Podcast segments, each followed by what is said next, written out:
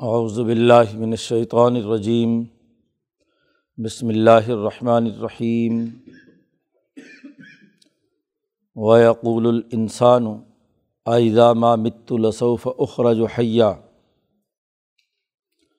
اولا یذکر الانسان، انا خلقناہ من قبل ولم یک شیئا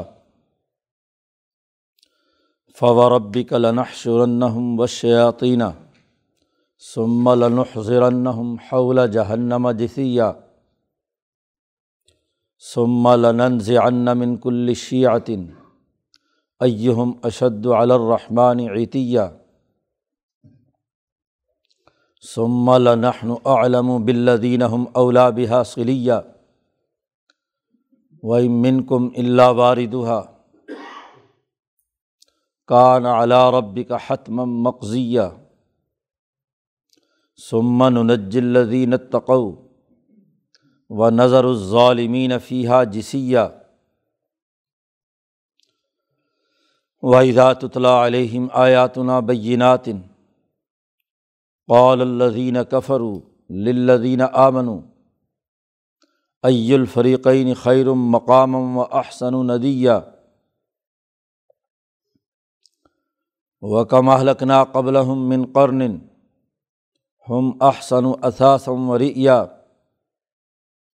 قل من کا نفی ضلالتی فلیمد الہ الرحمٰن مدا حتیٰ ادار او ما یو ادون ام العذاب و ام الساع فسیعلمون من ہوا شرم مکانم و اضعف جندہ و یزید اللہ الدین تدہدا و الباقیات الصالحات خیر عند ربی کا ثوابم و خیرم مردہ افرائیت الدی کفر بیاتنا وقال لعوت مالم و ولدا اطلاع الغیب امت خز عند الرحمٰن آہدن کلّہ ثنقتب ما یقول و نمد الہ من العذاب مدہ و نریسہ ما یقول و یتینہ فردہ و تخذو مندون اللہ علیہتاً لیکون الحم عزن کلّہ سیق فرون بِ عبادتہم و یقون علیہم ضدہ صدق اللہ العظیم یہ صورت مریم کا رقوع ہے۔ پچھلے رقوع میں بات واضح کی گئی تھی کہ جو امبیا علیہم السلام کے نااہل وارثین دین ضائع کرنے اور انسانی حقوق توڑنے میں خواہشات کے پیروکار ہوتے ہیں، ان کے لیے جہنم کا ٹکانہ ہے، غیہ ہے۔ تصوف یلقو نغیہ اور جو مومنین ہیں ان کے لیے جنت کا اعلان کیا گیا تھا۔ یہاں انسان کے اسی حوالے سے ایک اور رویے کا تذکرہ ہے کہ وہ مرنے کے بعد اٹھنے کے حوالے سے غلط تصورات کا شکار ہے۔ یہ انسان زندگی کو اس دنیا تک محدود سمجھتا ہے۔ حالانکہ زندگی کا تسلسل موت کے بعد اگلے مراحل میں بھی ہے۔ اور جو یہ غلط کام کرے گا، اس کے لیے جہنم کی سخت سزا ہے۔ قرآن حکیم کہتا ہے بیقول الانسان یہ انسان کہتا ہے کہ، ایزا ما متو کہ آج جب میں مر جاؤں گا، تو لصوف اخراج و حیا۔ دوبارہ زندہ ہو کر نکالا جاؤں گا۔ دوبارہ زندگی پر سوالات اٹھاتا ہے۔ کہ ایسے کیسے ممکن ہے؟ آج تک بڑے آبا و اجداد ہمارے مرے ہیں، کوئی زندہ ہو کر دوبارہ نہیں آیا۔ تو یہ بات ہمیں سمجھ میں نہیں آتی کہ مرنے کے بعد، مٹی میں ملنے کے بعد دوبارہ بندہ پیدا ہو کر آ جائے۔ قرآن حکیم نے عقلی دلیل دیتے ہوئے اسے کہا اولا یزکر الانسان؟ کیا اس آدمی نے اس بات کو یاد نہیں رکھا؟ اس کے سامنے کی یہ بات نہیں ہے کہ انا خلقنا من قبل ولم یا کشیا اس سے پہلے ہم نے اسے پیدا کیا ہے جبکہ یہ کچھ بھی نہیں تھا۔ اس کی تاریخ پیدائش سے پہلے اس دنیا میں اس کا کوئی وجود نہیں تھا۔ ہم نے اسے پیدا کیا ہے۔ اگر اس کو عدم سے وجود میں لانے کی ہم طاقت رکھتے ہیں، کوئی پروڈکٹ پہلی مرتبہ بنانی مشکل ہوتی ہے۔ دوبارہ تو پھر اس کی کاپیاں تیار کی جا سکتی جتنی مرضی کر لو۔ ہم نے اس کو پہلے بغیر کسی اس کے پیدا کیا، تو اب دوبارہ کیوں نہیں پیدا کر سکتے؟ جس طاقتور ذات نے اسے انسان کو پیدا کیا ہے، وہ دوبارہ بھی پیدا کر سکتا ہے۔ اس وقت تو پھر بھی اس کی ہڈیوں اور اس کے گوشت کا کوئی حصہ جو اس کے ساتھ شناخت رکھتا ہے، وہ موجود ہے۔ اس کی موجودگی میں کیسے ہو سکتا ہے کہ یہ دوبارہ نہ پیدا کیا جا سکے؟ اس لیے یہ سوال اٹھانا ہی اس کا غلط اس بات کو یاد نہیں رکھتا یہ انسان۔ انا خلقنا ہوں من قبل ولم یا کشیا اس سے پہلے ہم نے اسے پیدا کیا اور یہ کچھ نہیں تھا۔ اگلی آیات میں بڑی سخت وارننگ دی ہے۔ فور ربی کا تیرے رب کی قسم لنح شرن ہم ان تمام کو وہاں جمع کریں گے، حشر برپا کریں گے۔ کوئی انسان اس حشر کے دائرے سے باہر نہیں ہوگا۔ لام بھی تاکید کا ہے اور نہ شرن نہ ہاں جی یہ بھی تاکید کا نون ثقیلا ہے۔ ضرور بس ضرور ہم ان تمام انسانوں کو جمع کریں گے حشر کے میدان میں۔ انہیں بھی جمع کریں گے۔ اور و شیاتینہ اور ان کے شیطانوں کو بھی جمع کریں گے۔ ہر انسان کے اوپر ایک شیطان مسلط، جو اس کی روح حیوانی کو خراب اور گمراہ کرتا ہے۔ مولانا سندھی رحمۃ اللہ علیہ نے بڑی اچھی تشریح کی ہے کہ انسان کی روح حیوانی، وہ حیوانات کے ساتھ مشابہت رکھتی ہے۔ حیوانات اور نظر نہ آنے والی مخلوق کے ساتھ، جنات کے ساتھ، ابلیس اور شیاطین جنات میں سے ہیں۔ تو یہ حیوانی خصوصیات کے حامل ہیں۔ یہ انسان کی روح حیوانی پر وسوسہ ڈالتے ہیں۔ روح حیوانی کے ساتھ وابستہ ہوتے ہیں۔ وہ جانور جو انسان کے لیے مفید ہیں، وہ بھی روح حیوانی کو طاقتور بناتے ہیں۔ انسان گوشت کھاتا ہے تو اس کی روح حیوانی مضبوط ہوتی ہے۔ پاکیزہ جانوروں کا کھاتا ہے تو پاکیزہ روح حیوانی پیدا ہوتی ہے۔ اس لیے شریعت نے مقرر کر دیا کہ یہ یہ جانور ہیں جن کا گوشت کھانا حلال ہے۔ کیونکہ وہ اس کی روح حیوانی میں کوئی بڑا بگاڑ پیدا نہیں کرتی، بلکہ روح حیوانی کو طاقتور بناتی ہے، مفید اور وہ تمام جانور جو انسان کی روح حیوانی کو نقصان پہنچانے کا باعث بنتے ہیں۔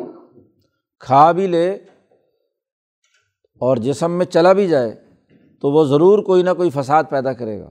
خنزیر ہو یا کوئی اور مردار، ان تمام کی پابندی اسی لیے لگائی گئی کہ یہ روح حیوانی کی بنیادی وصف سے متصادم ہے، لیکن حیوانیت میں ڈھل جاتا ہے۔ روٹین بہت زیادہ ہوتی ہے، اس لیے خنزیر کھانے والے اس کے وجہ جواز بھی یہی پیش کرتے ہیں۔ شراب بھی روح حیوانی کے اندر تحلیل ہوتی ہے، لیکن روح حیوانی میں فساد پیدا کرتی ہے۔ شیطان ابلیس یا اس کی ضروریت یہ بھی اسی حیوانی راستے سے، روح حیوانی پر اثر انداز ہوتی ہے۔ روح حقیقی اور روح ملاکوتی پر شیطان اثر انداز نہیں ہو سکتا۔ نہ ہی کوئی حیوان اثر انداز ہوتا ہے۔ وہ تو اس دنیا کی تمام غذاؤں اور تمام چیزوں سے بہت بالا تر ہے۔ وہ تو نقطۂ نورانی ہے۔ اس تک اس کے اثرات نہیں پہنچتے۔ وہ اسی روح حیوانی کے اندر ہی سب کچھ کھیل کھیلا جاتا ہے، یہ میدان اب روح ملکی کھیل کھیلے۔ یا روح حیوانی میں موجود اس کی حیوانیت، جس کو شیطان یا ابلیس اس کے اندر داخل ہو کر اس پر اثر انداز ہوتا ہے۔ حضور نے فرمایا کہ ہر انسان کے خون میں شیطان دوڑتا ہے۔ ان شیطان یجر الانسان مجرت دم خون کی جگہ دوڑتا ہے۔ تو وہ پورے وجود کے اندر اپنے وسوسے ڈالتا ہے، لیکن روح مالاکوتی طاقتور ہوتی ہے۔ جو اسے مضبوط بنا لے اور روح حیوانی کے اس حصے پر جس پر روح حقیقی مسلط اس کو طاقتور بنائے، تو یہ شاید عام تابع رہتا ہے۔ اس کی نہیں چلتی۔ یہ روح کے اندر جو طاقت پیدا کرتا ہے، اس طاقت کو مثبت استعمال کرتی ہے روح حقیقی اگر وہ غالب ہو۔ اس کا نظریہ بن گیا، اس کی سوچ بن گئی، تو وہ اس شیطانی اثرات کی مزاحمت کرتی رہتی ہے۔ حضور صلی اللہ علیہ وسلم سے پوچھا گیا، کیا آپ کے جسم میں بھی خون میں شیطان دوڑتا ہے؟ حضور نے فرمایا ہاں میرا بھی شیطان ہے۔ لیکن میرا شیطان میرے تابے بنا دیا گیا۔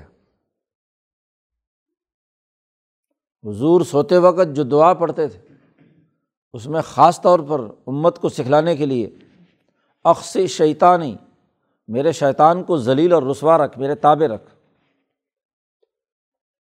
شیطانی کا لفظ خود حضور کی دعا میں شامل ہے۔ اب ہر انسان کے ساتھ اس کا شیطان لگا ہوا ہے۔ تو قرآن کہتا نہ شرن نہ ہوں و شیاتینہ ان کو بھی جمع کریں گے اور ان کے شیطانوں کو بھی ساتھ ہی جمع کریں گے۔ سما حضرن نہ ہوں اور پھر ہم ضرور بھی ضرور ان کو وہاں میدان حشر میں حاضر کریں گے۔ حاضر بھی کہاں کریں گے؟ لنح ضرن حول جہنما جہنم کے چاروں طرف۔ اور حاضر بھی ایسی حالت میں کریں گے کہ جسی یا کہ یہ اوندھے منہ گرے ہوئے ہوں گے۔ جہنم کی آگ اور اس کی دہشت کو دیکھ کر بے اختیار گھٹنوں کے بل زمین پہ گر جانا، اسے جسیا کہتے ہیں۔ ایسے خوف زدہ ہوں گے، ایسا خطرناک منظر ہوگا کہ فوری طور پر نیچے گر پڑیں گے۔ اور آگے جیسا کہ آ رہا ہے، تمام کے تمام جتنے بھی لوگ ہیں، کوئی انسان ایسا نہیں جسے وہاں جہنم کے سامنے نہ کھڑا کیا جائے۔ لنح زیرن نہ ہم ان تمام کو ہم حاضر کریں گے جہنم کے ارد گرد، اور ایسے حاضر کریں گے جسیا سوما لنن ضن من کل شیعتن ایک اور منظر قرآن حکیم نے بیان کیا۔ پھر ہم ضرور بھی ضرور ہر شیعہ ہر فرقے میں سے، شیعہ فرقے کو کہتے ہیں، ہر فرقے میں سے، ایہم اشد الرحمٰن عطیہ ہر قوم میں جو سب سے بڑا اکڑ باز ہوگا اللہ کے سامنے۔ دنیا میں جو زیادہ اکڑتا رہا، فرعون، نمرود، شداد، ابو جال کیسر کسرا، جتنے بھی متکبرین عطیہ تکبر اور غرور کرنے والے اکڑ باز ان تمام کو الگ کر لیں گے۔ خاص طور پر انہوں نے انسانوں کو گمراہ کیا، ظلم کیا، بلکہ باقی قوم تو ان کی اتباع میں چلتی رہی۔ تو جتنے مستقبرین ہیں، ان کو الگ کر لیں گے۔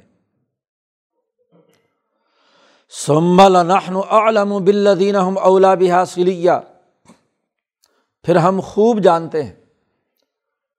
کہ ان میں سے کون اس جہنم میں داخل ہونے کے لیے سب سے زیادہ قابلیت رکھتا ہے، بہت قابل ہے۔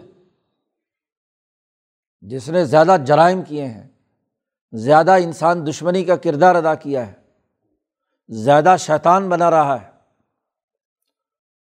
ہم انہیں جہنم میں جس کو سب سے پہلے داخل کرنا ہے، تو ہم اچھی طرح خوب جانتے ہیں۔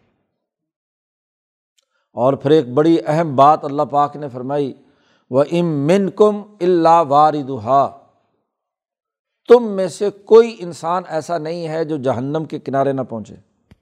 ہر ایک کو جن، جہنم میں داخل ہونا ہے۔ جنت میں جانے کا راستہ بھی جہنم سے گزر کر جائے گا۔ جہنم میں داخل ہر ایک نے ہونا ہے۔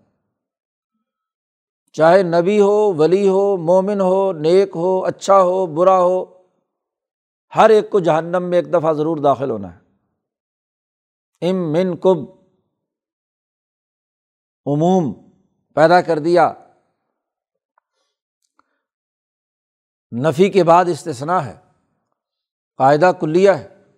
ہر ایک من کم تم میں سے کوئی آدمی ایسا نہیں بچے گا اللہ واردہ مگر یہ کہ اسے جہنم میں داخل ہونا ہے۔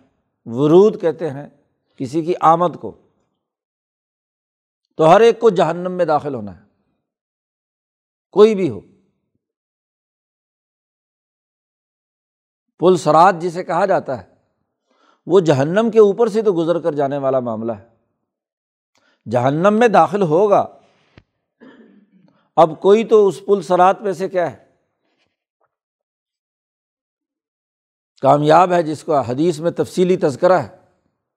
کوئی ہوا کی مانند گزر کر جہنم کے اوپر سے گزرنا ہے۔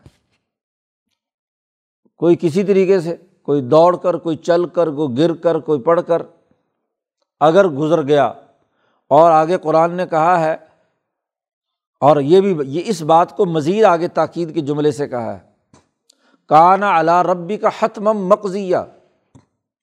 یہ تیرے رب نے اپنے اوپر قطعی اور لازمی فرض کر لیا ہے کہ ہر ایک کو جہنم میں داخل ہونا ہے۔ پہلے ام من کو ملا والدہ بڑی تاکید کے ساتھ کہا۔ اور پھر اگلی بات کہی کہ کان اعلیٰ ربی کا تیرے رب پر یہ وعدہ بالکل حتمی، قطعی طے شدہ ہے۔ اس کا قضا جاری ہو چکی ہے۔ فیصلہ جاری ہو چکا ہے کہ کوئی انسان بھی جہنم سے گزرے بغیر نہیں جا سکتا آگے۔ پھر کیا ہوگا؟ سمن نجل نتقو جہنم میں داخل کرنے کے بعد جو متقی ہیں، ان کو ہم نجات دیں گے۔ اور ان کی نجات کا وہی طریقہ ہے کہ جس کے جس درجے کے اعمال ہوں گے، ان اعمال کے مطابق تقوا کے مطابق، وہ اس جہنم کے اوپر جو پل بنا ہوا ہے، پل سرات، اس میں سے جو اپنی اعمال اور صلاحیتوں کے مطابق اس جہنم کے فیض سے گزر جائے گا۔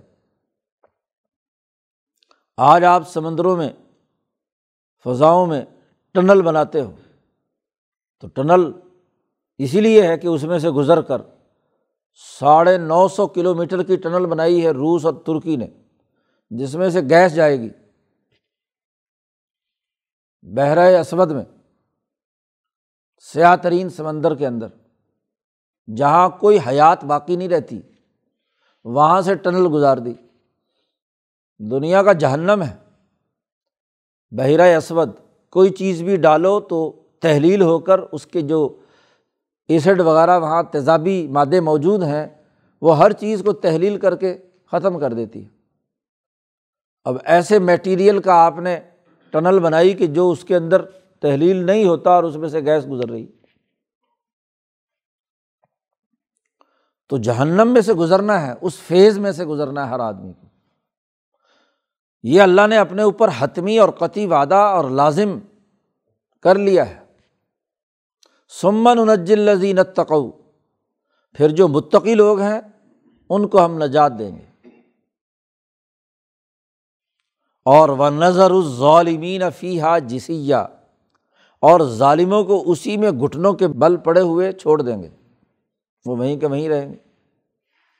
اسی لیے اس پل سرات پر سے جس کو جہنم میں پکڑنا ہوگا، جہنم نے وہ خود بخود لپک کر کھینچ لے گی۔ آ جا بھائی، تو کدھر جا رہا ہے؟ جو ظالمین ہیں، ان کو ہم جہنم میں ہی پڑا ہوا چھوڑ دیں گے۔ تو پورا منظر نامہ بیان کر کے کہا کہ یہ انسان یہ سمجھتا ہے کہ مرنے کے بعد اٹھنا نہیں ہے، یہاں تو اٹھنا بھی ہے، حشر بھی ہونا ہے اور جہنم میں جانا بھی ہے۔ اور ان تمام باتوں کو بڑی تاکید کے ساتھ، لام بھی تاکید کا ہے، نون ثقیلا بھی تاکید کا ہے، پورا جملہ بھی تاکید کا ہے۔ ہر طرح کی ممکنہ جو تاکید ہو سکتی ہے، وہ قرآن نے یہاں بیان کی ہے۔ اس دنیا کا حال یہ ہے کہ اس طرح کی آیات جب ان لوگوں کو پڑھ کر سنائی جاتی ہیں ویزات علیہم آیات بیناتن واضح دلائل اور بین دلائل کے ساتھ واضح طور پر یہ آیات ان کو جب پڑھ کر سنائی جاتی ہیں، اس انسان کا حال یہ ہے۔ تو قول اللہ کفر الدین آمن یہ کافر لوگ موبنین سے کہتے ہیں ای الفریقین خیر مقام و احسان الندیہ دنیا میں بتلاؤ کہ تم غریب غربے لوگ، مکہ میں جو لوگ غریب مسلمان ہوئے، اور ایک ہم، ہماری مجلس، ہماری پارلیمنٹ، ہمارا مقام، ہمارے گھر، ہماری کوٹھیاں، ہمارے بنگلے، اس دنیا میں سب سے اچھے کس کے ہیں؟ تمہارے، تم جھونپڑیوں میں رہتے ہو۔ تنگ و تاریخ مکان میں رہتے ہو اور ہم بڑے بڑے کوٹھیوں اور دالانوں میں رہتے ہیں۔ ہماری بہت اچھی مجلس ندیہ، مجلس پارلیمنٹ بڑی خوبصورت ہے۔ وہاں خوب ممبران پارلیمنٹ انجوائے کرتے ہیں۔ تو دیکھو، مجلس ہماری اچھی، گھر اور مقامات ہمارے اچھے۔ اور تم خواب دیکھتے ہو کہ آخرت میں جنت تمہاری اور جہنم ہماری۔ بھلا کوئی عقل کی بات ہے۔ قرآن کی عنایات کا مذاق اڑاتے ہوئے توہین امیز انداز میں یہ کافر مسلمانوں سے کہتے ہیں، دو فریق ہو گئے۔ ہم میں سے کون سا فریق ہے جو یہاں اچھے حالت میں ہے؟ اور جو یہاں اچھی حالت میں ہے، وہ وہاں بھی اچھی حالت میں ہوگا۔ تم کیسے دعویٰ کرتے ہو کہ ہمارے لیے وہاں جہنم ہے؟ قرآن ان کے جواب میں مکہ کے اندر ایسے ہی سرداروں نے غریب مسلمانوں سے یہ جملہ کہا، قرآن نے اسے نقل کر کے کہا، کم اہلکنا قبل ہم من قرن۔ ان سے پہلے کتنی قومیں ہم نے تباہ و برباد کی ہیں۔ ہم احسن و اثاثم وریا ان کے اثاثے اور ان کا مال و دولت ان سے بھی زیادہ خوبصورت تھا۔ اور ریا نمود و نمائش اور دکھاوے میں، چمک دمک میں وہ ان سے زیادہ حالت رکھتے تھے اور ہم نے ان بستیوں کو تباہ و برباد کر دیا۔ آج ان کے نام و نشان ہے تم جاتے ہو قوم آد کے کھنڈرات پہ سے گزر کر، مدائن سالے پر سے گزرتے ہو۔ وہاں کھنڈرات موجود ہیں۔ ایسے مکان مکہ میں ہیں جیسے مدائن سالے میں انہوں نے پہاڑ تراش کر کے بنائے ہیں۔ آج بھی وہ نشان عبرت موجود کہ پہاڑوں کو کھود کر کیسے انہوں نے بہترین، مضبوط مکان بنائے تھے۔ کہاں ہیں ان میں بسنے والے؟ تم مکے والوں کے تو ایسے مکان نہیں ہیں۔ تم سے زیادہ اچھے اثاثے کے حامل تھے۔ تم سے اچھی نمود و نمائش رکھتے تھے۔ لمبے ترنگے تھے، قداور تھے، بہادر تھے۔ لیکن جب اپنے اپنے امبیا کا انہوں نے انکار کیا اور مذاق اڑایا، آج کہاں ہے قل، اے محمد صلی اللہ علیہ وسلم، کہہ دیجیے من کانا فی ضلالتی جو آدمی گمراہی میں مبتلا ہو جائے، اس میں بھٹکتا پھرے۔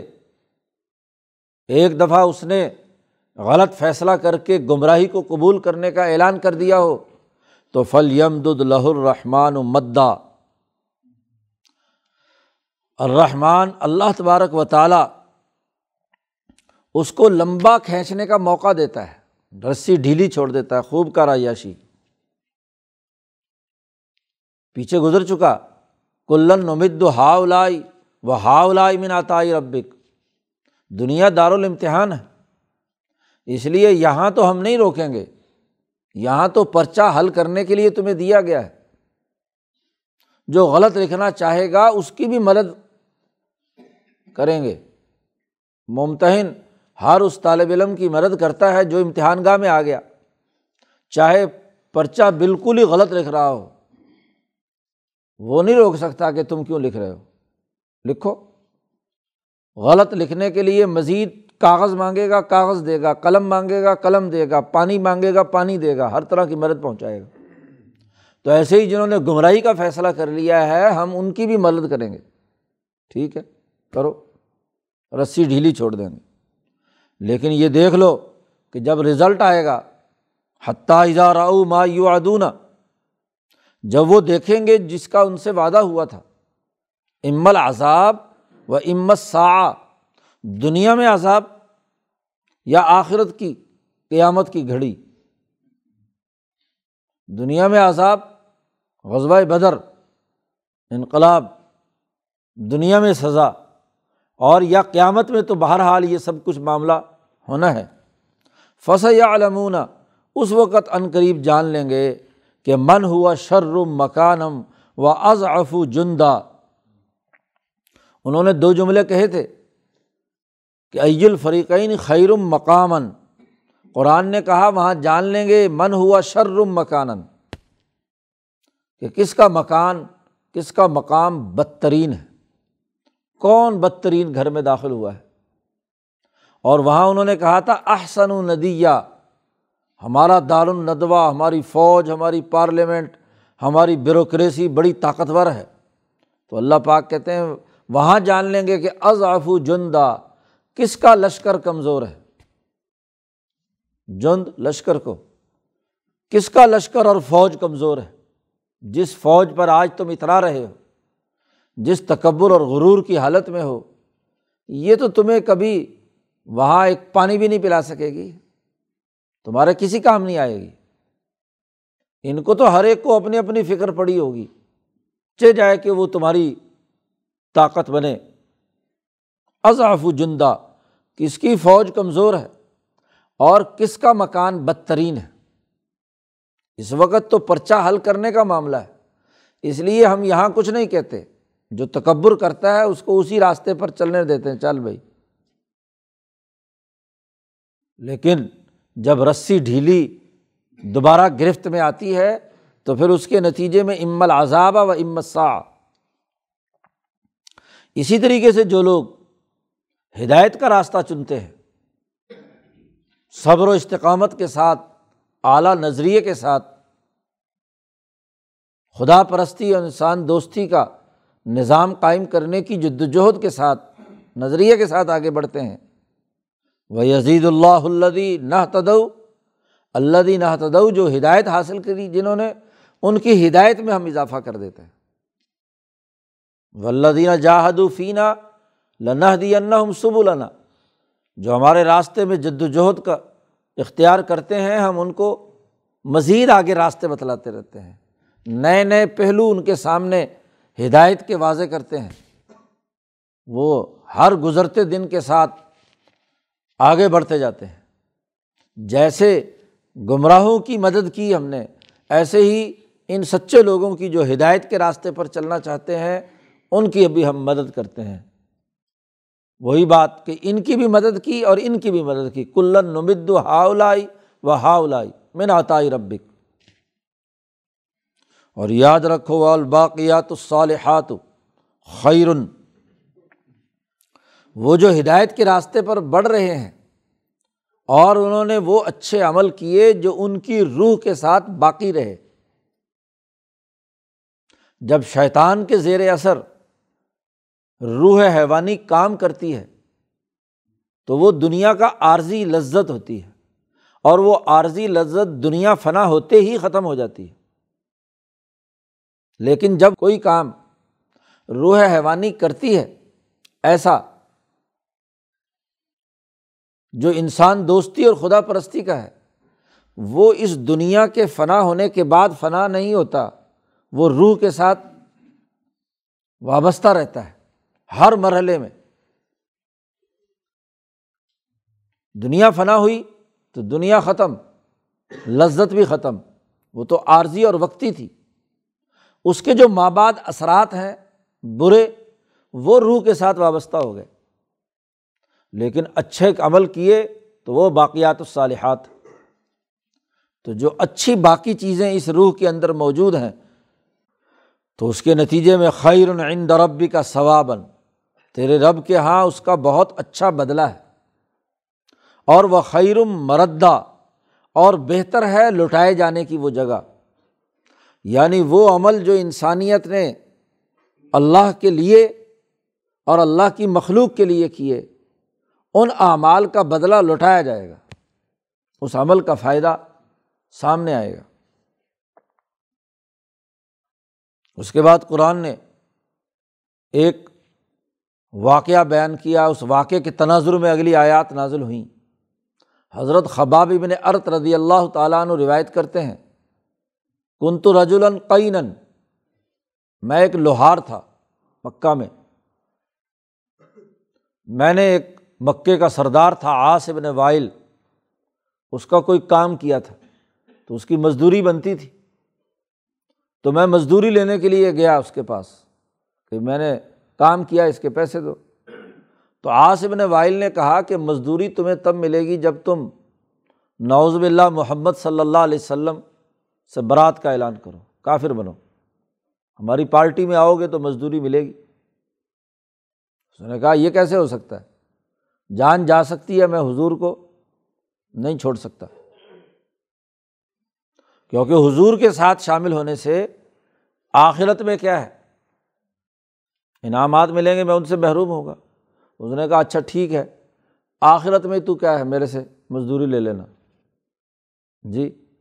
تو اگر اب میری بات نہیں مانتا اور مزدوری مانگتا ہے تو تیری مزدوری میرے ذمے قرض ہے اور میں جب آخرت میں آؤں گا، تیرا خیال ہے نا دوبارہ مر کر اٹھیں گے، تو اسی وقت تو میرے سے مزدوری مانگنا ہے تو میں تجھ سے مزدوری دے دوں گا۔ یہ تکبر اور غرور اس نے کیا، قرآن نے اس کا نقشہ کھینچا ہے۔ افرائی تلدی کفر ابھی آیاتنا حضور سے کہا جا رہا ہے، کیا آپ نے دیکھا نہیں اس آدمی کو؟ جس نے ہماری آیات کا انکار کیا۔ اور وہ قولا اور وہ کہتا ہے لعوت ین معلوم و ولدا مجھے ضرور مل کر رہے گا آخرت میں بھی، مال بھی اور اولاد بھی۔ دنیا میں بڑی اولاد تھی۔ اور مال بھی تھا۔ تو آس بن وائل، جس کے پاس مال و دولت سب کچھ اور اولاد بھی تھی، خاندان بھی تھا۔ تو وہ کہتا ہے کہ آخرت میں مجھے ضرور مل کر رہے گا یہ مال۔ تو جب تو اس وقت آئے گا تو اس وقت مجھ سے مزدوری مانگ لینا، میں تجھے مزدوری دے دوں۔ گا قرآن کہتا اطلاع الغیبہ۔ کیا اس نے غیب میں جھانک کر دیکھا ہے کہ تجھے اسے ضرور مال ملے گا؟ دو ہی شکلیں ہو سکتی ہیں۔ یا تو اس نے غیب کا مشاہدہ کر لیا اور امت تخذ عند الرحمٰن آہدن یا رحمان، اللہ تبارک و تعالیٰ سے اس نے کوئی معاہدہ کیا ہے کہ مرنے کے بعد مجھے مال ملے گا؟ دو ہی صورتیں ہوتی ہیں، مستقبل میں کسی سے معاہدے سے مال ملتا ہے یا خود جا کر دیکھا ہے۔ تو کیا اس نے جھانک کر دیکھا ہے غیب میں کہ اس کو مال ملے گا؟ یا رحمان سے کوئی اس نے معاہدہ اور تحریر لکھوا لی ہے؟